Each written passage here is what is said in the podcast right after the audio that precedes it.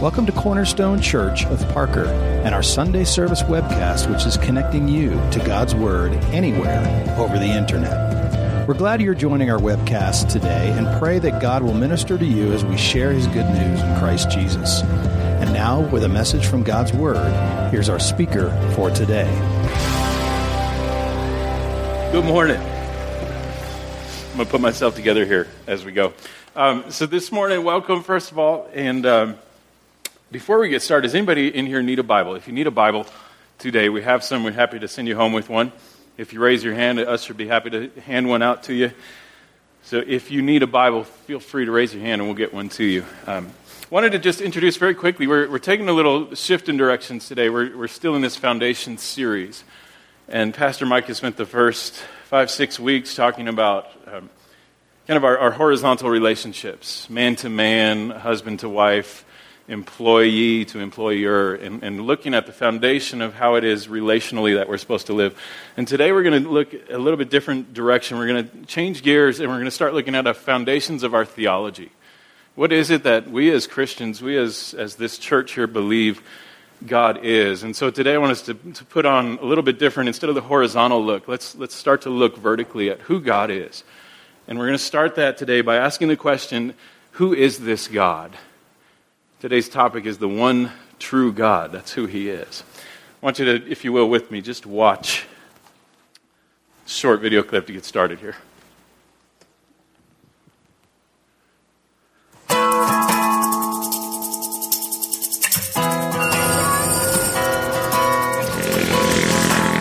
Who is God? Who is God? The loaded question. Um, God is an idea. 한 번도 본 적은 없지만 그래도 신은 어딘가에 존재한다고 생각합니다. 그래서 우리가 지금 이렇게 어, 살고 있지 않을까요? Bóg jest dla mnie postacią fikcyjną. Gospod е величие, което малко е измислен герой. People just want something or some person to have faith in so that they can survive, and that's why they created God. Tuhan itu adalah God is nobody. Ik hoop dat God uh, iemand is met een groot hart. Uh, maar ik weet niet of hij bestaat. Gud betyder ingenting voor mij. Maar is dat was goed op. Mafritza. God is anything we want he, she, it to be, I suppose. He's everywhere, or she, or it.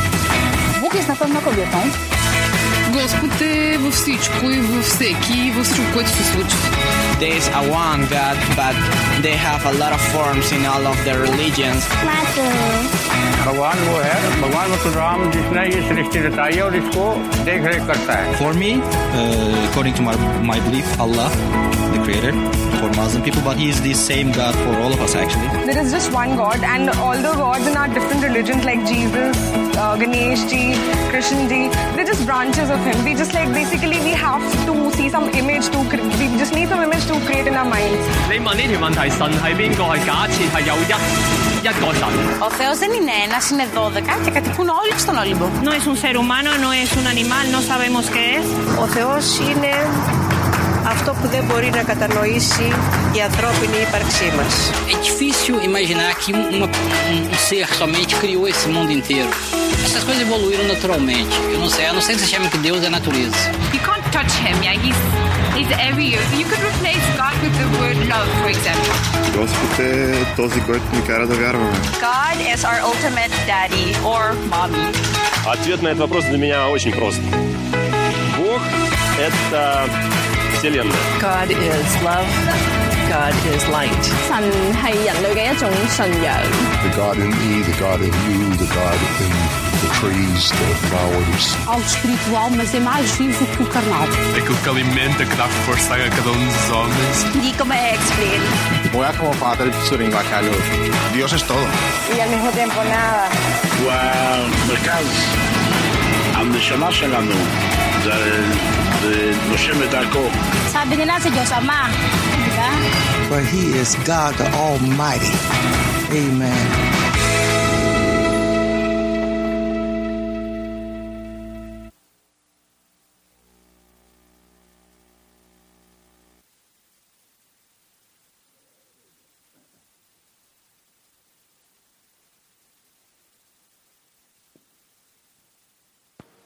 So, how would you answer that question? If somebody came up to you on the street today and said, you know, who, who is God? Have you ever heard yourself saying some of those things? I, I, I see that video and I, I just think about how we as the church today have failed pretty miserably. To be the people who say, no, there's one.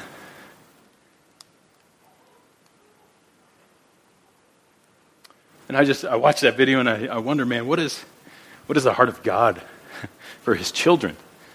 As, as, they say, oh, God is this, God is this. You know, God just from heaven above looks down with with with concern and says, man, now I've told you, I've shown you who I am. And I wonder today if, in light of who we are as a church, I think we have become so much culturally aware and culturally sensitive that we're afraid to stand up and tell people who are dying and lost that there is one true God. No, it's not this. But this is what our kids are seeing, right? This is the culture. This is what we're being told is the norm today. This is, God is whatever you want. Fill in the blank. And, and I want us today to just kind of come back to this question of what does it mean? Who is this God? As we look at our foundations of theology, there's, there's a very clear picture that God has painted about who He is. And it's not that. As cute and trendy and hip as that video is, and popular as that show may be, that's not who God is. As a matter of fact, Isaiah 40, this is what God says. He says, To whom will you compare me? Isaiah 40, verse 25. Who, who will you compare me to? He says, Who is my equal? Here we watch a video full of people trying to come up with this is who God is. This is who God is. God says, No, don't even, you can't compare me. There's none like me. And so as we start, I want us to just to keep that in mind. And, and thank you, Pastor Mike, for giving me the challenge of teaching who is God in, in 35 minutes or less. Um, not just a small task. Who is God? Uh, so today, though, I want us to just focus in on these, these few areas today. Look at, number one, who, who God has told us He is. And um, this is an area, too, I actually volunteered when, when Pastor Mike asked if, if I'd be willing to share on one of these theology topics. To me, this is the one that, that hits closest to home because I work with teenagers, okay, and I see how lost we have become and how afraid as a generation we have become to stand up and to say anything offensive to anybody. And, and what we're left with is this level playing field of, of a mess where nobody knows who God is, and your God is your God, and your God is your, and that's fine. And I think that is so the polar opposite of who the God of the Bible is. So I, I did volunteer for this today. I just want us to keep that in mind. Even though I'm going to I'm going to attempt to explain this and to teach on this, still there is this reality that God says, even at your best attempt, you still can't compare me. You still can't know me fully. He can be known.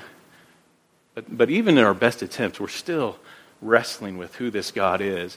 And, and when we try to put him in a box, he will continually expand that box make it bigger and bigger, and continue to shape our, our minds, our thoughts, and blow us away with who He is. So, as we look at this today, uh, four main things I want to look at. Number one, what God says about Himself. We'll start with the Word of God and just look at a few passages today. Number two, the fact that, that God, and, and through history, has invited us into relationship with Him. Um, and I want to look at the history, a, brief history of God's teaching on, on monotheism and, and what it looks like. Because this culture you see here, this isn't that different than, than what the Bible dealt with. Okay? But the reality is, God has called us out. He said we're not to be like that. Number three, I want to look at the, the problem that we are faced with today. In short, that, that we are a very adulterous people. And then finally, just come back to a couple action items and say, what is the solution? For us today. So, number one, let's look quickly. What does God say about himself? Well, if you turn to any numerous passages, I just picked a few to, uh, to get us started. You can read what God says about himself. But before I even get there, I want to start with this. There's a, there's a story of a rabbi, okay? And he, he would go to his students. And, and of course, these students, by, by the age of 12, good Jewish students, by the age of 12, would have memorized the entirety of the Pentateuch, the first five books of the Bible. And so he would call on one student and he would say, Paul, stand and recite Genesis. And Paul, wanting to please his rabbi, of course, would stand up. And he would, I won't pick, I'm picking on Paul. Paul's a friend of mine visiting from out of town today. Of course, a good student would stand up and he would begin to recite Genesis, wanting to please his rabbi. And so he would start and he'd say, In the beginning, God. And then the rabbi would yell, Stop! And, and student would look around at the other students, like, Did I get it wrong? Okay, and he'd sit down.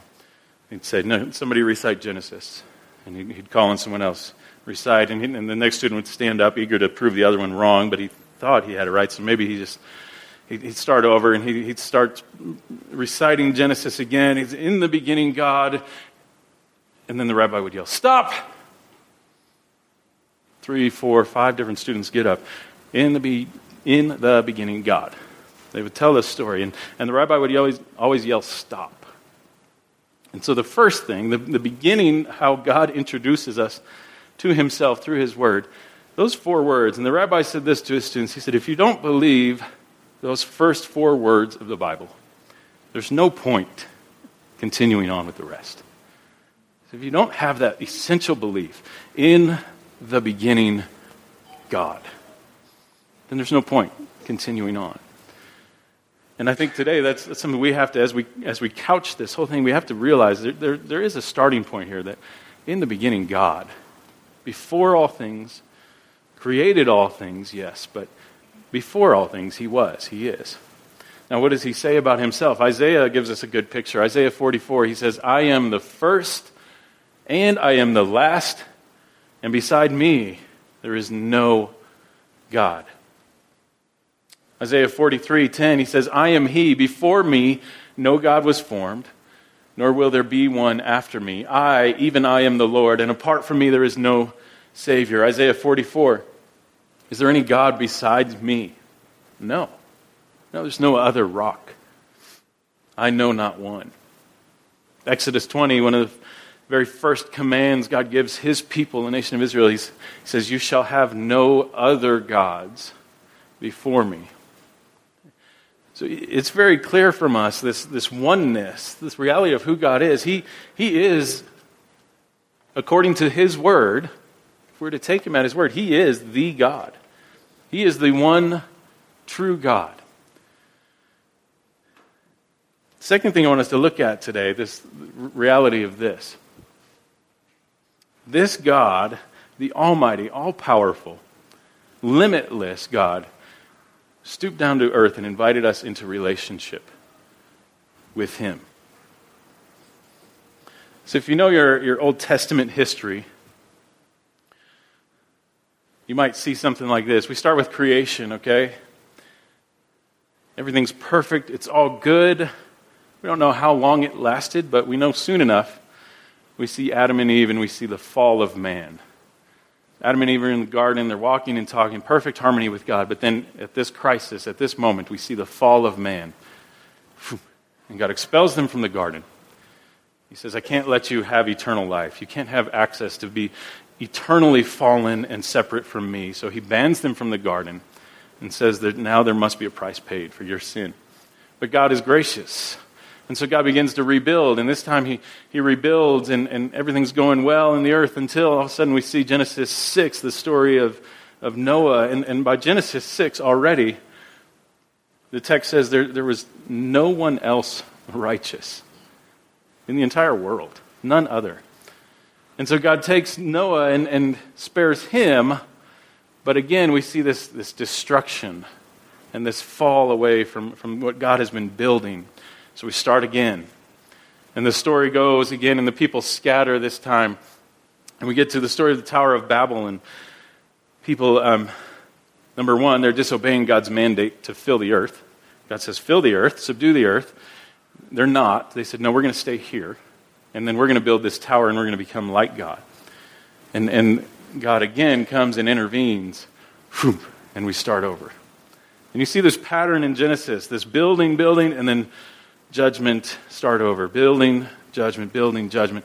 Until we get to this story here. And, and this story to me is, is an awesome, phenomenal picture of who God is. The call of Abraham. I don't know if you can read that. It says, Abraham, and from Abraham, the nation of Israel, ultimately through the nation of Israel, comes Christ. And so the story kind of takes a turn here, where, where Abraham is called out. And if you read the text, here's what we know about Abraham. Joshua 24 2 says this Joshua said to all the people, Thus says the Lord, the God of Israel, Long ago your fathers lived beyond the Euphrates. Terah, the father of Abraham, and Nahor, and they served other gods. So we don't know from the text, we, we don't know that Abraham was polytheist, many gods, but it's, it's a safe assumption, knowing the land he was from. And the text does tell us his father and his other relatives were polytheists, they worshiped other gods. It's safe to say that Abraham's culture looked a lot like what we saw in that video today. Many gods, you, you call him whatever you want. But God says, you know what, I'm going to do something a little different this time.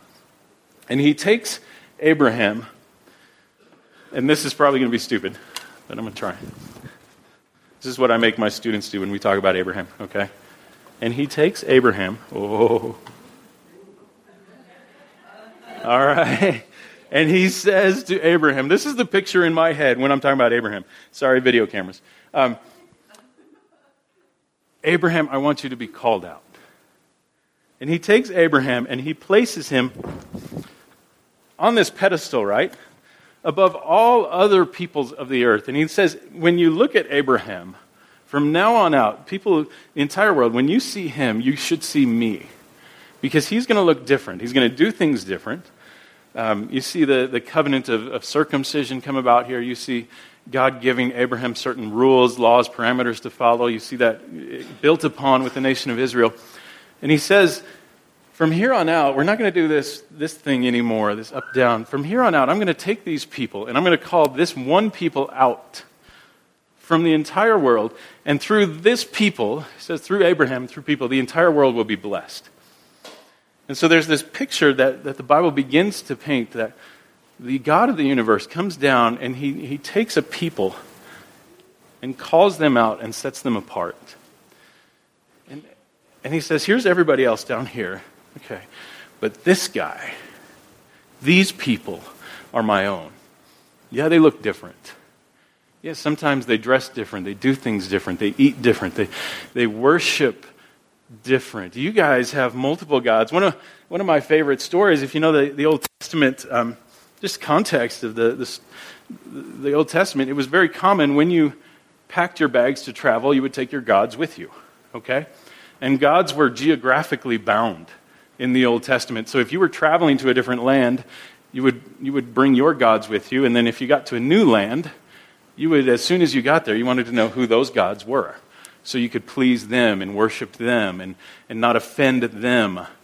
And, and this was the custom, and you see this hinted at, even with some of the great heroes of the faith, where they, they were tempted to do that. But God says, No, you're different. Your God is not bound by geography. Your God is not bound by boundaries like, like other gods. Your God is called, he has said he is the one true God and he's not limited. And, and, and, in other cultures, right, they would craft these little idols and, and set them and, and worship and pray to them. And God says, no. As a matter of fact, with me, don't even try to do that. He says, don't make any graven image because you can't. Because that's not who I am. I'm bigger than that.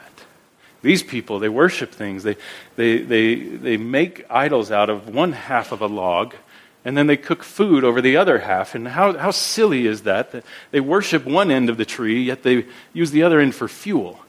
He says, and I'm not who that, I, am a different God. I am bigger, I am above. And Abraham, you and the nation of Israel are going to be my example to the rest of the world. So it, it always blows my mind that this God has called us out. We see that calling of Abraham in Genesis 12, and we see that promise repeated to Abraham, to Isaac, to Jacob, to his descendants for generations. God says, Remember, I have called you out, and I'm taking you on this journey. And I'm going to make you a mighty people, and, and through you, the entire world should be blessed. And the picture I see is this through you, when, when, when the world looks around and, and we see this level playing field, I want to be the guy on the stool. I want to be the one that rises above the crowd, and people look at that and say, Why is he different? What is it about him? And, and I think it is the power of God. And, and, and we see this, this pattern now begin to play out in Abraham's life. This one true God. As a matter of fact, um, if you read Deuteronomy 6, you see this prayer repeated. And, and if you're a good Jew, you would repeat every morning and every night. You would wake up, and the first words on your lip, every night, the last words on your lips would be this Hear, O Israel, Shema Israel, you say. Shema is, is hear or listen.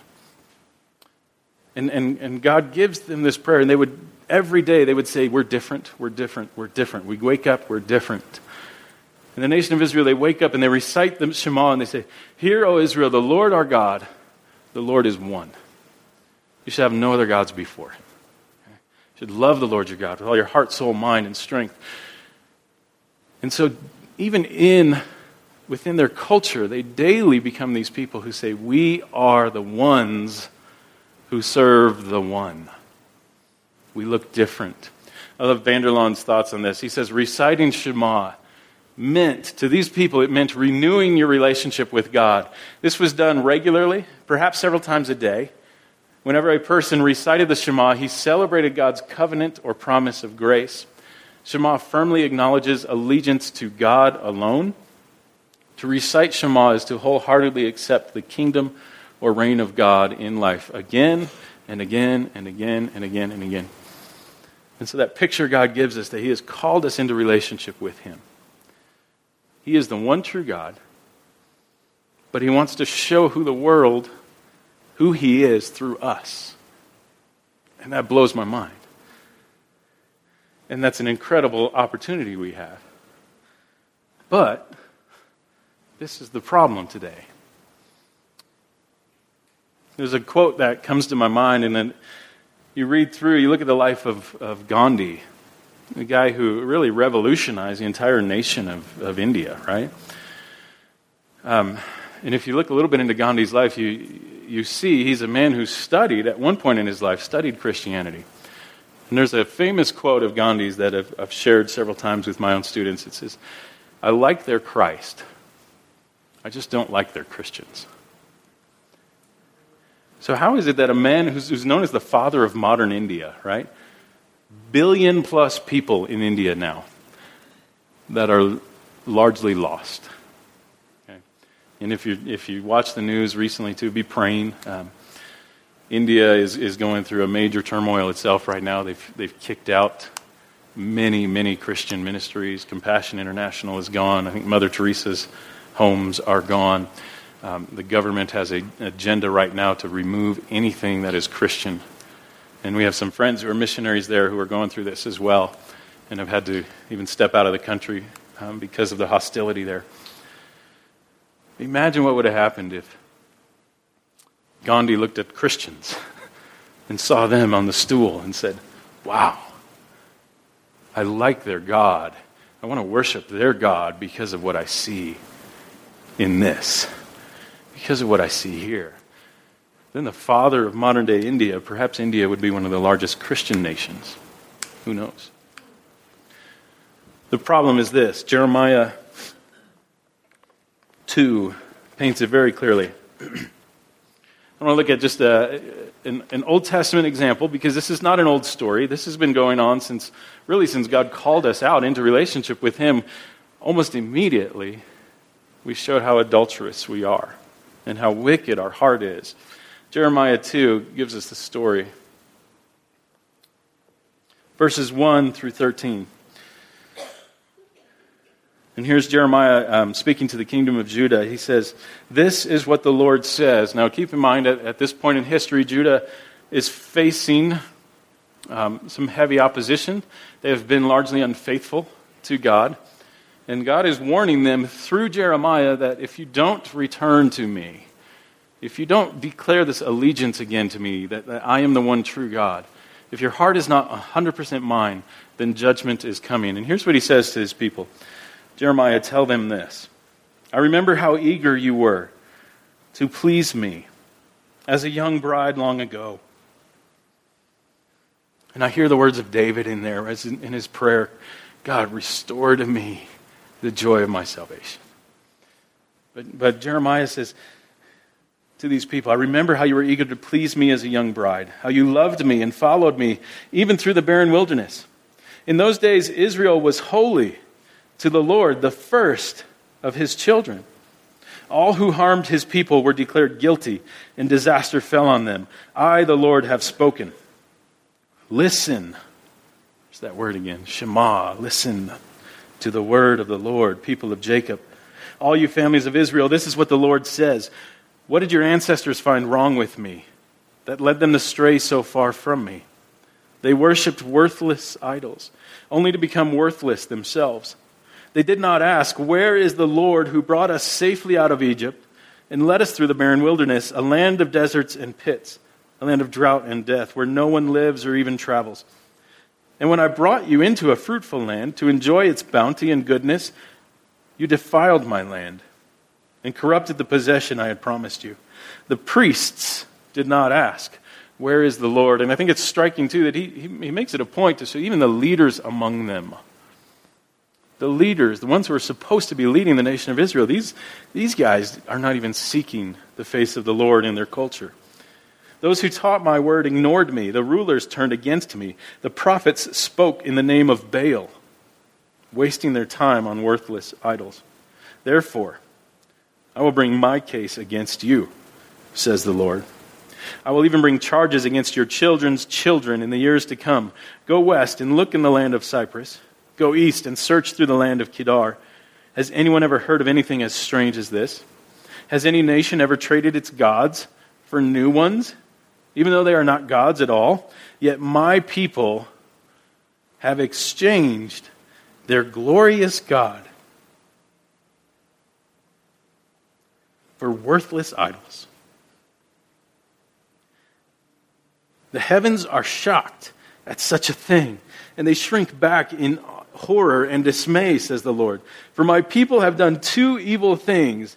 They have abandoned me, the fountain of living water, and they have dug for themselves cracked cisterns. It's a, it's a well, a, a place to hold water, that can hold no water at all.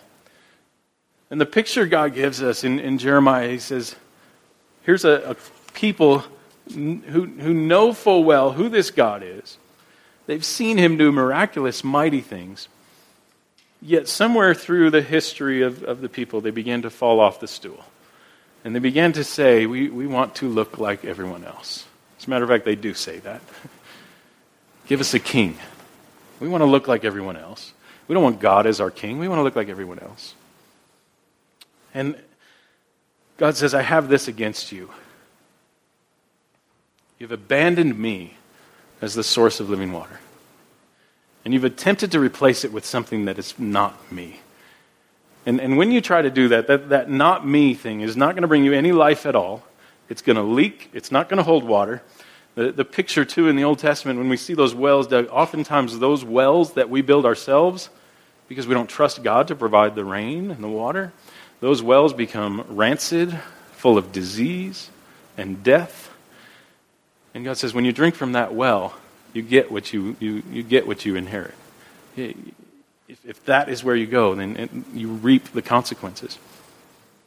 So Jeremiah gives us one picture, even in the Old Testament, how quickly we have forgotten, we have forsaken who God is. If you look at the word forsaken in the scriptures, forsook, forsake, forsaken, at, at least a hundred times, I, I stopped counting around a hundred times, God gives that picture of his people. You have forsaken, you have forsaken, you have forsaken. But you know what's so cool about the other side of that story?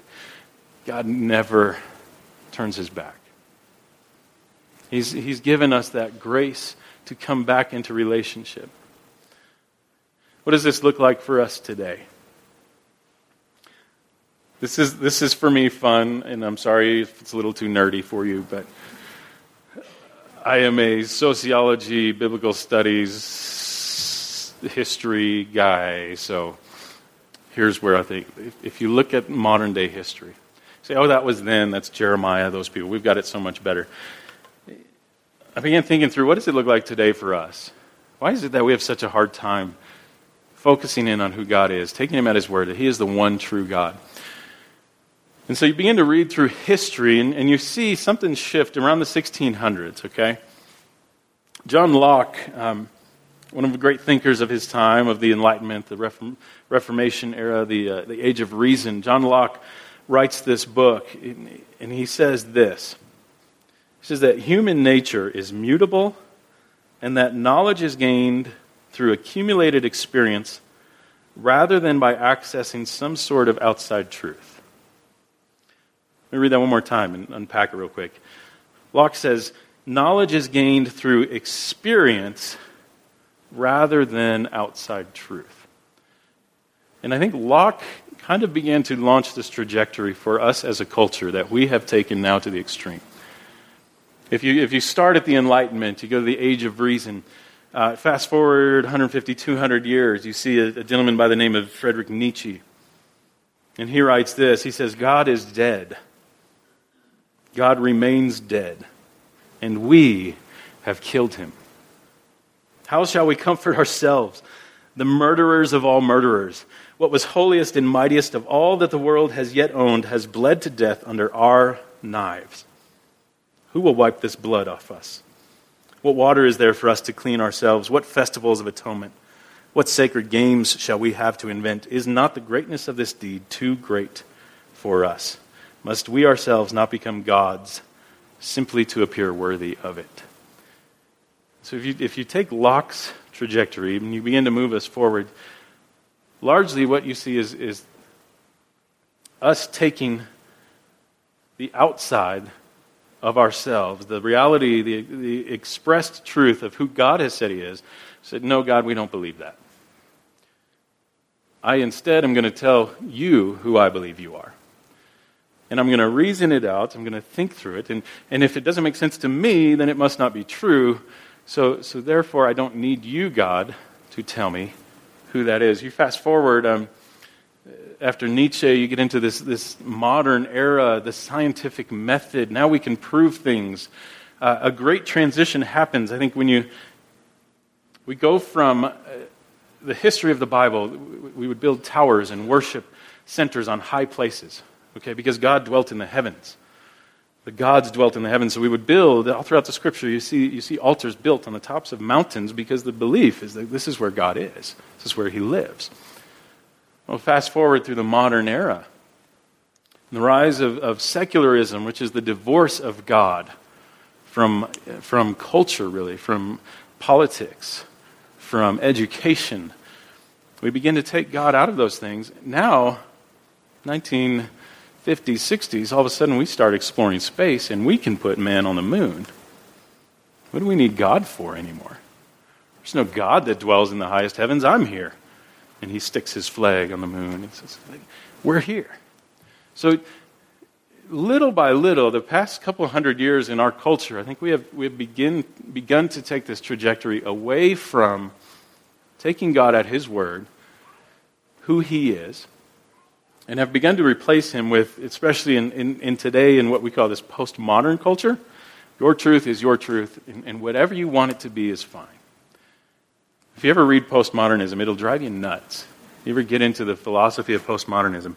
Uh, there's, there's, this, largely, it, it is built on the, the, reality of words and the construct of words. And, and, there's, there's, not even, there's not even truth in language anymore. And, and, and when we take away what a word is, or when we live in a culture that now says there's no such thing as, as male and female, we're going to redefine gender, we're going to redefine sexuality, we're going to redefine marriage, right? Because marriage doesn't really mean marriage. Marriage is just a word, it was a social construct, postmodernism would say. And, and now I think we're, we're very quickly and rapidly in this place of a post Christian culture. But I don't want us to despair there. Um, at the battle of all of these, these historical phases, the Enlightenment, the Age of Reason, uh, modernism, so on and so forth, you also see this, this undertone of what the church is doing, right? And we're trying to constantly, we're trying to engage culture and, and step in. And how do we honor God, but live in this culture that is walking away from God? And, and so the first attempt really begins with, with Luther in the 1500s in Reformation, okay? The Protestant Reformation, where Luther says, I don't like where the church is going. I see that this is who God is. And you see this huge divorce between the, the Catholic Church and the Protestant Church. And from there, you, you start to see, well, Luther, we're going to have the Lutherans, then we're going to have the Calvinists, and we're going to have the Methodists, and we're going to have the Baptists, and the Anglicans, and the Assemblies of God, the Pentecostals, the Church of God, the Church of God in Christ, the Church of God in Christ, Cleveland, Tennessee. The, I can go on, believe me. I mean, get a, get a yellow pages and look. And, and, and every one of these churches begins to say, no, this, this is who God is. And we take this truth and say, no, this is who God is. And, and all we've done, I think, in, in the rise of denominationalism is, is begin to push a culture away because we're, divided. And we're, we're not painting a clear picture to this world anymore of who God is. And, and I love, there's a, there's a, it's called a theological treatise. It's this old truth. He says basically this um, in non essentials, we should have grace. And Mike help me out if I quote it wrong. I didn't write it down. In the non essentials, grace. In the essentials, we should have unity. But in all things, we should love. And I, and I love that picture. Um, and I think there's a challenge for us even today in our church. Fundamentalism movement after, after this. Um, Vernon Grounds was the chancellor at Denver Seminary. He said this. He said, fundamentalism was, was no fun at all, too much damn, and not enough mental. These guys, they, they're rising. We're going we're gonna say this is who God is. And, and we kind of closed the doors of the church and said, this is who God is. And then what happened next? Well, we have a whole generation of people who said, man, you guys are mean. You're so close minded. So what do we do? We go the other spectrum and we swing the pendulum over here and say, no, this is who God is. He's, he's love, He's grace, everything. Um, ultimately today too now you, you see late 1800s early 1900s this huge influx of, of multiple religions coming into our country now. And the religious pluralism of america today. Most recently i love um, love wins. Wrote that up there. Rob bell wrote a book. Uh, big pastor uh, was a very successful pastor in a church in michigan and he wrote a book in which he, he basically says this God who we serve, there's no way he would ever sentence anybody to hell, at least eternally. And so his, we've gone from fundamentalism to a God who doesn't even sentence anyone to hell because he's love. And a God who is love would never punish anyone. So we're back to this place of who is this God, right? And you see why people are so confused today? Because we as a church have, have walked so many different paths. At the core of every one of these seasons of history is this ultimate question. And your, your $5 word for today, this, it's the metaphysical question Who is God? What is the really real? What is He like? And these things competed throughout history. But our God has never changed. So I want to come back to this, this last piece then today and leave you with one more story. What is our response? God is, God has revealed himself to be the one true God through Scripture. He's given us a clear understanding of who he is. There is no one like him. We're not to worship any other gods. He is to be the supreme chief, the one, the true God over all other gods. We know, though, that we are an adulterous people. Even though He's invited us into relationship, we stray and we wander so far. So, how do we come back to, as a culture and as a people, how do we come back to this place of centering and saying, we want to stand up and be the light to the world of who God is? If you will, look at 1 Kings with me, please.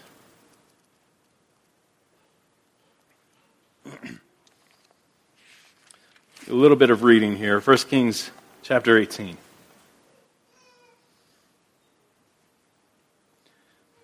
Verses 18 through 39. The, the title at the top in my Bible says The Contest on Mount Carmel.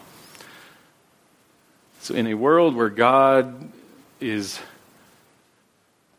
so confused in, in, in many places, God is a man, God is a woman, God is love, God is this. I think God, even in this Old Testament story, gives us a pattern for today to look to and say, no, God is this. 1 Kings 18, here's what he says. Ahab um, sees Elijah, okay? Is it really you? He says, You troublemaker of Israel. And, and Ahab has been hunting for Elijah. There, there's hardly been any prophets in the land because they've been hunted and killed. And here Elijah surfaces because God has called him to, to confront the culture he lives in. In verse 18, Elijah replies, I have made no trouble for Israel. You and your family are the troublemakers. For you have refused to obey the commands of the Lord, and you have worshipped the images of Baal instead. Now summon all Israel to join me at Mount Carmel, along with the 450 prophets of Baal and the 400 prophets of Asherah, who are supported by Jezebel. These are both false gods that the nation of Israel has been worshiping. So Ahab summoned all the people of Israel and the prophets to Mount Carmel. Then Elijah stood in front of them and said, How much longer will you waver? He stands out and he talks to this culture. He says, How much longer are you going to waver between this God and this God or the one true God? And Elijah confronts them. How much longer will you waver, hobbling between two opinions? If the Lord, if Yahweh, the God of Israel, is God, follow him.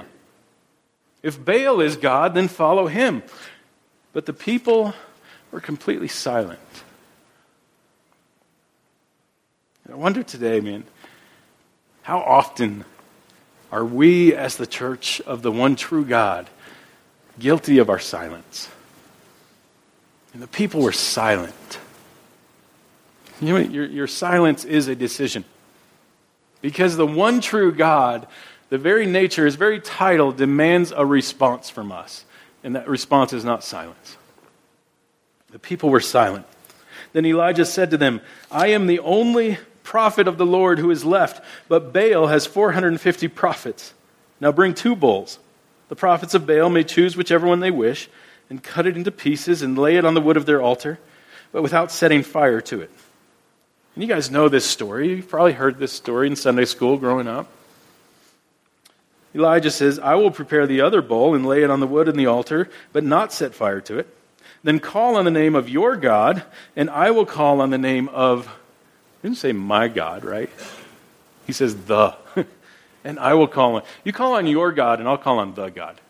I'll call on the Lord, the true God. The God who answers by setting fire to the wood is the true God. And all the people agreed. Sounds good. Then Elijah said to the prophets of Baal, you go first, for there are many of you. Choose one of the bowls, prepare it, and call on the name of your God, but do not set fire to the wood. So they prepared one of the bowls and placed it on the altar. Then they called on the name of Baal from morning until noontime, shouting, O Baal, answer us. But there was no reply of any kind. Then they danced, hobbling around the altar they had made. About noontime, Elijah began mocking them. You'll have to shout louder, he scoffed. For surely he is a God. Perhaps he's daydreaming, or perhaps he's relieving himself. Literally, that's the language of the text. Perhaps he's in the bathroom. Or maybe he's always on a trip, or he's asleep and needs to be awakened. So they shouted louder. And following their normal custom, they cut themselves with knives and swords until the blood gushed out. They raved all afternoon until the time of the evening sacrifice, but still there was no sound. No reply, no response. Then Elijah called to the people, Come over here. They all crowded around him as he repaired the altar of the Lord that had been torn down. He took 12 stones, one to represent each of the tribes of Israel, and he used the stones to rebuild the altar in the name of the Lord. Then he dug a trench around the altar, large enough to hold about three gallons. He piled wood on the altar, cut the bowl into pieces, and laid the pieces on the wood. Then he said, Fill four large jars with water, and pour the water over the offering and the wood. After they had done this, and I think honestly at this point Elijah's just showing off. After they had done this, he said, Do the same thing again. And when they were finished, he said, Now do it a third time. So they did as he said, and the water ran around the altar and even filled the trench. At the usual time for offering the evening sacrifice, Elijah the prophet walked up to the altar and prayed, O Lord, God of Abraham, Isaac, and Jacob, Prove today that you are God in Israel and that I am your servant. Prove that I have done all this at your command. O Lord, answer me. Answer me so these people will know that you, O Lord, are God and that you have brought them back to yourself. I love that prayer, that, that word from Elijah. God, prove yourself so these people will know. Use me. Okay? I've followed you. Show them that I am walking after you by coming and doing what you said you would do. And God, prove yourself to this culture. Prove yourself to these people because you are the one true God. Immediately, the fire of the Lord flashed down from heaven and burned up the young bull, the wood, the stones, and the dust. It even licked up all the water in the trench. And when all the people saw it, they fell face down on the ground and cried out, The Lord, He is God. Yes, the Lord is God. Then Elijah commanded to seize the prophets of Baal. Don't let a single one escape. God's judgment comes. You know what they cry out? He was cool about Hebrew. You know what Elijah means? El E Jah. My daughter's name is El E Anna. El is the name for God. E is the possessive form. My God. You know what they cry out? The Lord is God. They're crying out, Elijah, Elijah, Elijah. They're saying his name. Elijah, Elijah, Elijah, Elijah. The Lord is God. Yahweh is God. Yahweh is God. And I love that picture that God gives us. Because sometimes I think the task for us to try to prove that, that God is God is overwhelming. And I think sometimes we have to just realize and remember that God will speak for himself if we are living in right relationship. My takeaways from this who is this one true God? He's revealed himself in Scripture. He's shown us who he is. He's invited us into relationship with Him, even though we are an adulterous people. His heart, as we see in 1 Kings, his heart is for all the world to know who He is, to know that He is the one true God. And so, my, my challenge for us today as we begin to wrap up and, and think about what it means for us in our culture, there's a few clear things I hear. Number one, we must look less and less like the culture and more and more like the God who made us. We're not doing anybody any good. Waffling in between. If, if your response to the God of the universe is silence, then you have made your decision. And God says, No, I want you to look like me. I want you to be the one standing on the stool, calling back the picture of Abraham that, that we are the called out ones that we look different than everybody else. Being Abraham. And, and, and I think, man, when, when we're standing on the stool and people ask us, you know, why does your marriage look different? Why does your relationship look different? Why do you get promoted when others don't? Our answer is simply this it's because of God. Because I serve the one true God. You, you, you may worship your other gods, but I serve the one true God.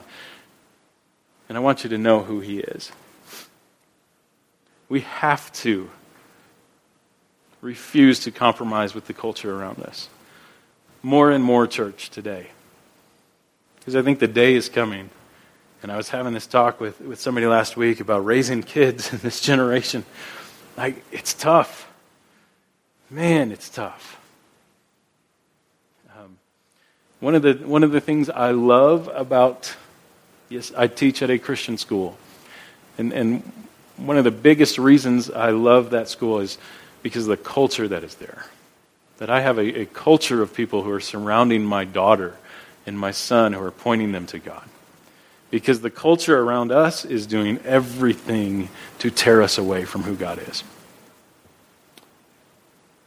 And so we have to, as a people of God, we have to refuse to compromise with this culture around us. Again, the truth of who God is, the one true God, that statement is not just a statement. It is something that we have to put over our own lives and then we have to make a decision about. Is He the one true God in your life? Is He the one true God?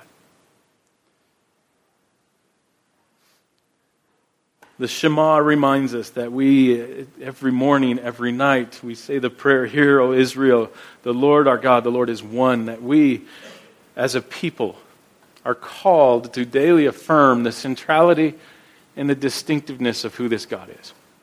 He's not like anyone else. He is amazing, He is different. And in light of that, then, we let that truth shape every part of our life and our relationship. I love the song that we closed with today. I didn't know um, Jamie was going to pull this song, but I, I love the words to this. For thou, O Lord, art high above all the earth. God, you are exalted far above all gods. For thou, O Lord, art high above all the earth. You are exalted above all other gods. I want to play just a, a short clip here. I found this song this week that I think wraps up very well what we're talking about, and then we'll dismiss together today. Whoops. Actually, I need help playing it. Sorry, guys. Will that pull up?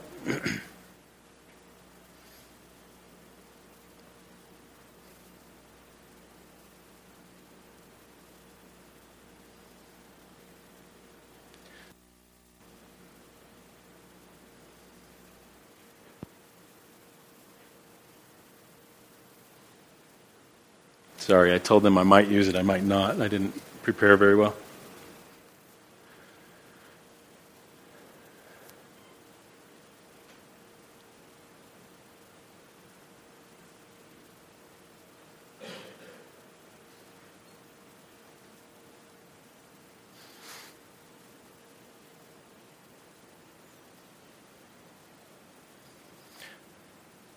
How about if we do this? I will pray together for us.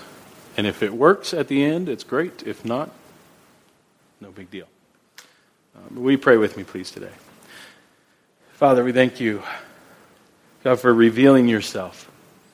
That you did not stay hidden, that you are not removed from your creation, that you are not, as the, as the deists proclaim, a God who set the world in motion and then left it to be, but that, God, you are here and interacting with us today.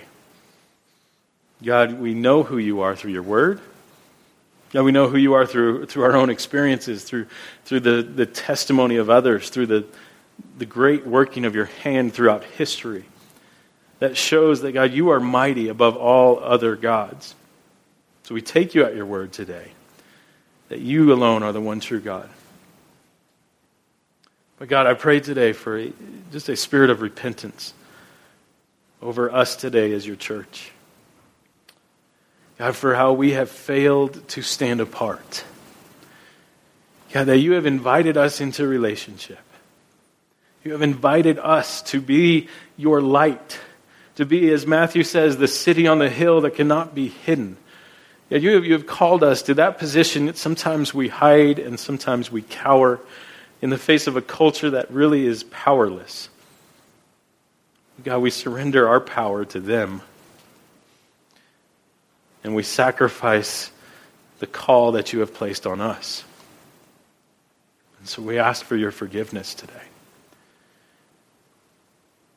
May we echo the prayer of John, God, as, as he cried out, Holy Spirit, God, would you become more in our lives? And would we become less? And God, would you raise up in this church, even today, a people who are called out, a people who are willing to stand apart from culture, as the Elijahs of old, Father, who stood up and said, Choose this day who you will serve. Yeah, the Joshuas of old who, who echo that same prayer choose who we will serve. The ones who have the boldness to stand in front of culture and declare that there is one true God. And God, as we do that, would we know that we're not alone? That you are the God who meets us in miraculous ways. Even today, as you are, are meeting people of different faiths in supernatural ways and showing yourself to them, Lord, would you show yourself to us today? Show yourself strong. And God, forgive us when we are weak. Help us to take the stand that is needed in this culture today to declare the truth of who you are. You alone are the one true God. It is in your mighty name that we pray. It's in your name that we ask for the strength to carry on this week. Amen. Amen. Oh, it might play. Let's do this, guys. I will just, anything else I need to add? Officially dismiss you. If you guys would like to be dismissed, and I apologize to children's workers if I went a couple minutes long. So, uh, otherwise, you're free to mingle and watch this as you go. So, have a blessed day, guys. Thank you.